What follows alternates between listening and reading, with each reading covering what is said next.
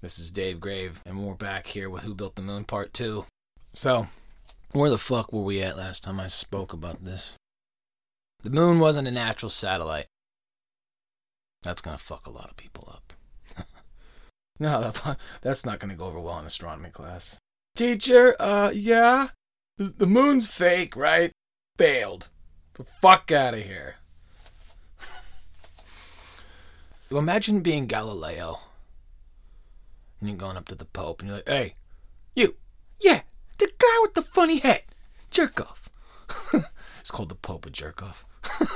He's like, hey, you fucking weirdo with your fucking wacky fucking hat. Hey, if God talks to you so much, how come he didn't tell you that we don't, that the sun doesn't revolve around us?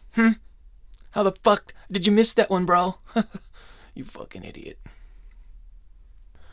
So where were we at? Apparently, there was a time before the fucking moon existed. There's an ancient calendar in Tiwanaku, Bolivia.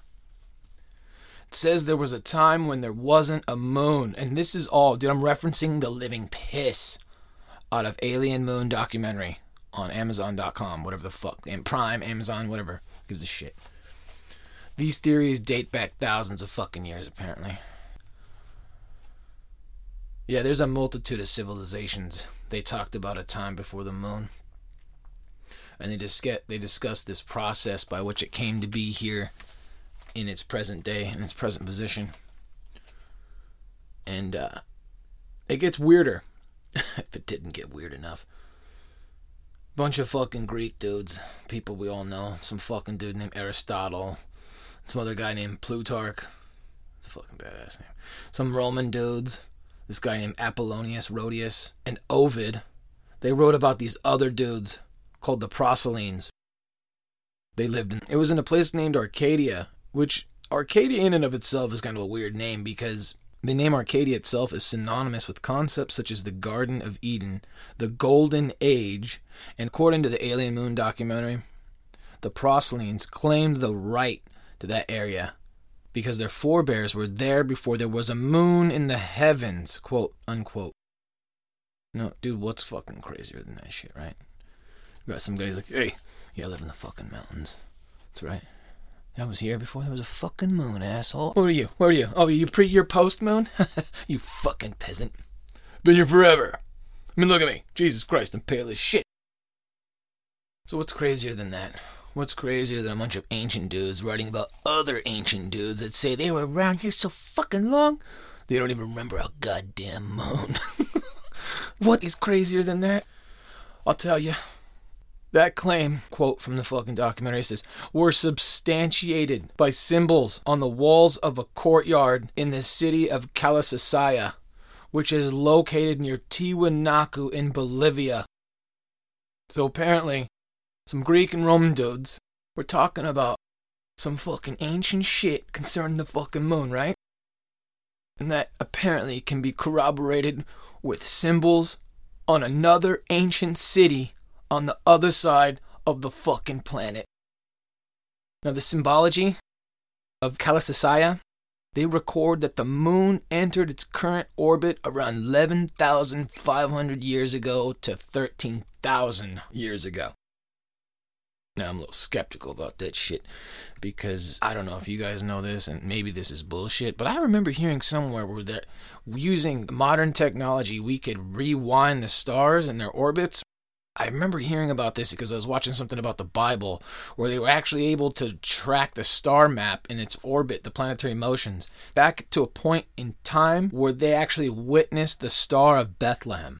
And I'm certain that's a fucking long fucking time ago, right? Like 2,000 fucking years ago, whatever the fuck, right? So can't you just keep going? Like, so we should be able to track that shit using today's technology. Last episode, we discussed about the fucking moon being hollow, right? But what I didn't tell you about that episode was that there are African Zulu legends that agree with this shit. And if you know me, and you know the show, you know I hate fucking reptiles. Snakes, iguanas, motherfucking Komodo dragons. They're fucking hideous. So, it's with great reluctance that I tell you this next piece of information because the fucking Zulu legends say that a bunch of python people live on the moon. I first heard about this shit with David Icke back a long fucking time ago when he first started coming out with his reptilian shit. And he started talking about this dude named Credo Mutwa, who's like the head of the Zulus. And they were talking about a reptilian race of extraterrestrial assholes named the Chituari. Legends say the moon was brought here, quote unquote, many years ago. Two brothers named Wowane and Mampuku, these guys were leaders of the reptilian race. They were the reptilian water brothers and had scaly skin like a fish. This sounds a lot like the Anunnaki myth. Enlil and Enki comparisons are all over the fucking shop. Especially when you consider that Wowane and Mpanku, whatever the fuck. Apparently these guys stole the moon, this is a quote, stole the moon in the form of an egg from some fucking giant fire dragon. So, hey, that's my egg, asshole. Hey, there's Elvis. The fucking dragon's like, who the fuck is Elvis? It fucking looks around for some guy he doesn't even know, and then fucking bam, egg fucking jacked. And then two fucking reptilian jerk-offs steal your shit. Anyway, basically they emptied out the yolk, right, until hollow, and then drove like complete shit to get here to Earth to enslave the fucking living shit out of all us fucking bipedal hillbillies. And that's evidence when you look at the face of the moon, because it's all fucked up looking. It looks like Ace Ventura drove it here. That's right. They say this was the cataclysm that ended the golden age. So those reptilian bags of shit that run shit today, they're the assholes that created the fucking flood, according to this goddamn, this mythos here. That Credo Mutwa dude was said that the world used to be different before the arrival of the moon. And that when the moon arrived, it modified the Earth's rotation, its angle, fucking everything, man. Before the Earth was here, before the moon was here, there was no seasons. We lived under a canopy of water vapor, and there was no direct sunlight, only a watery haze, where you could make out the barest shape of the sun above. He said the world was lush and green with a gentle drizzle of mist. When the moon arrived, the water canopy that had protected all of the Earth's inhabitants fell to Earth as the moon was set into place, causing a flood of biblical fucking proportions. Yep. They say the moon's arrival tilted the Earth's angle and created tidal systems. And the Zulus also claim that women did not menstruate before the arrival of the moon. Now, what the fuck's crazy about that? I mean, besides the fucking obvious here is that how in the fuck the motherfucking Zulus know all that shit about motherfucking moons? When we just figured it ourselves out, maybe about a century ago, with our fucking fancy technology and our fucking modern science, our fucking math and fucking stupid credentials. How did these guys know it? How did the Zulu know this shit about the moon when modern science has just figured this shit out, tough guy? Zulus and the other African dudes say that the moon was built somewhere far away and was brought here to keep us fucking hillbillies in line. That's right. You.